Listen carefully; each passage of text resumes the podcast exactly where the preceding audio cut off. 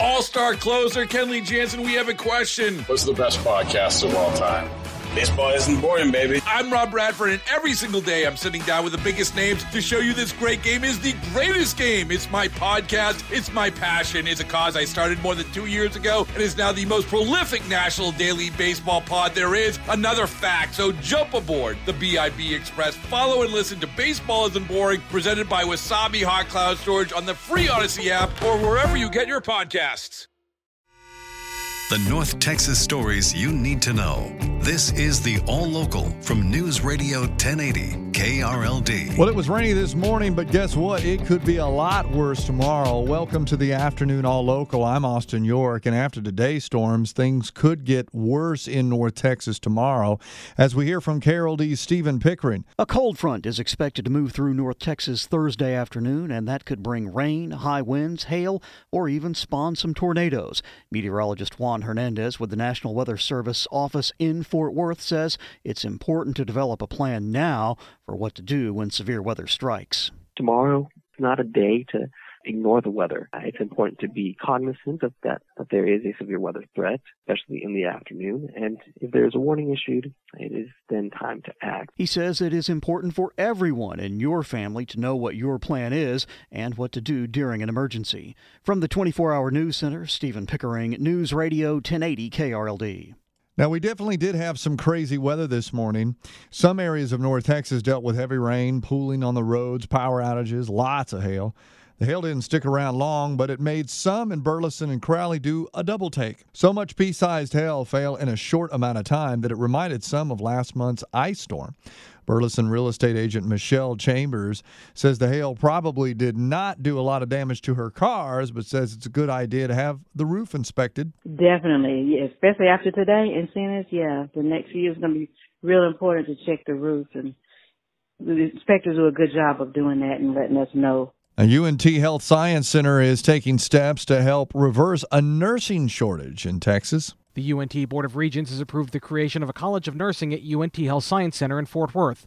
President Sylvia Trent Adams says the school's been looking at the workforce we'll need in five and ten years. We know that we need to look at what the demands are for new programs, and we're assessing our current programs to figure out what needs to stay and what needs to go. HSC's now started a nationwide search for a dean for the College of Nursing. They say Texas has the second fewest nurses per person in the country, and schools have been struggling to meet demand. From the 24 Hour News Center, Alan Scaia, News Radio 1080, KRLD. The Tarrant Area Food Bank is partnering with growers across the country and even state lines to pump produce into a revolutionary new facility. Food insecurity, it is a huge issue across the country, but a new agricultural hub is going to change the way it looks in North Texas. Another great benefit is that it will allow us to support local farmers and growers. Julie Butner is president of the Tarrant Area Food Bank, which just broke ground on the new hub. She says it's expected to increase their produce distribution by 30 to 40 percent. The other really great benefit of the Ag Hub is it will allow us to trade our produce for protein. Fresh produce will be shipped to the hub from growers in the Rio Grande Valley and Arizona. The groundbreaking ceremony was today. The hub should be operational by August. From the 24 Hour News Center, Bailey, Friday, News Radio 1080, KRLD. The Mavs are spiraling. They've lost five out of the last seven since they traded for Kyrie Irving. Once again, the team looked bad in the fourth quarter, losing to the Indiana Pacers. Head coach Jason Kidd says they have to stop fouling so much. If you should give a team like that 40 free throws, it's going to be hard to beat them. And in that first half, I think we were we were fouling a lot. We took them to the line. The other thing about that is we got to the line, I think, 20 times in the first half, and we shot 10. I mean, we made 10 and we shot 50 percent. Um, in a game of uh, offense, you got to be able to, you know, every point counts, and we got to be able to be better there at that at the free throw line. Both Luka Doncic and Kyrie Irving both say they need to work on their chemistry.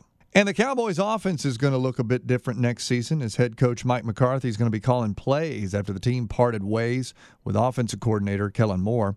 Today at the NFL Combine, McCarthy was asked, with new coaches on the staff, if it's important that number four have new voices to listen to. We all can use a new voice. You know, we all can use a, a sense of motivation and challenge and so forth. Uh, this is a new challenge for him. Uh, these are his, his words. He's very excited about it. He's had a chance uh, to, to go from the different variations of the offense that was in place. He's getting ready to take another you know, turn. We obviously, as an organization, myself included, uh, feel very strongly about him as our future, and uh, we will definitely build this thing around him.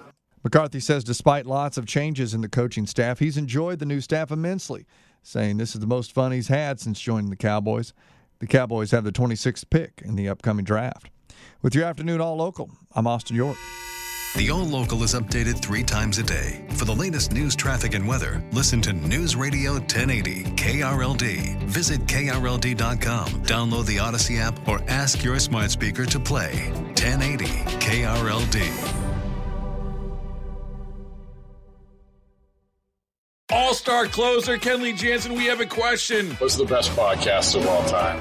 Baseball isn't boring, baby. I'm Rob Bradford, and every single day I'm sitting down with the biggest names to show you this great game is the greatest game. It's my podcast, it's my passion, it's a cause I started more than two years ago, and is now the most prolific national daily baseball pod there is. Another fact, so jump aboard the BIB Express. Follow and listen to Baseball Isn't Boring, presented by Wasabi Hot Cloud Storage on the free Odyssey app or wherever you get your podcasts.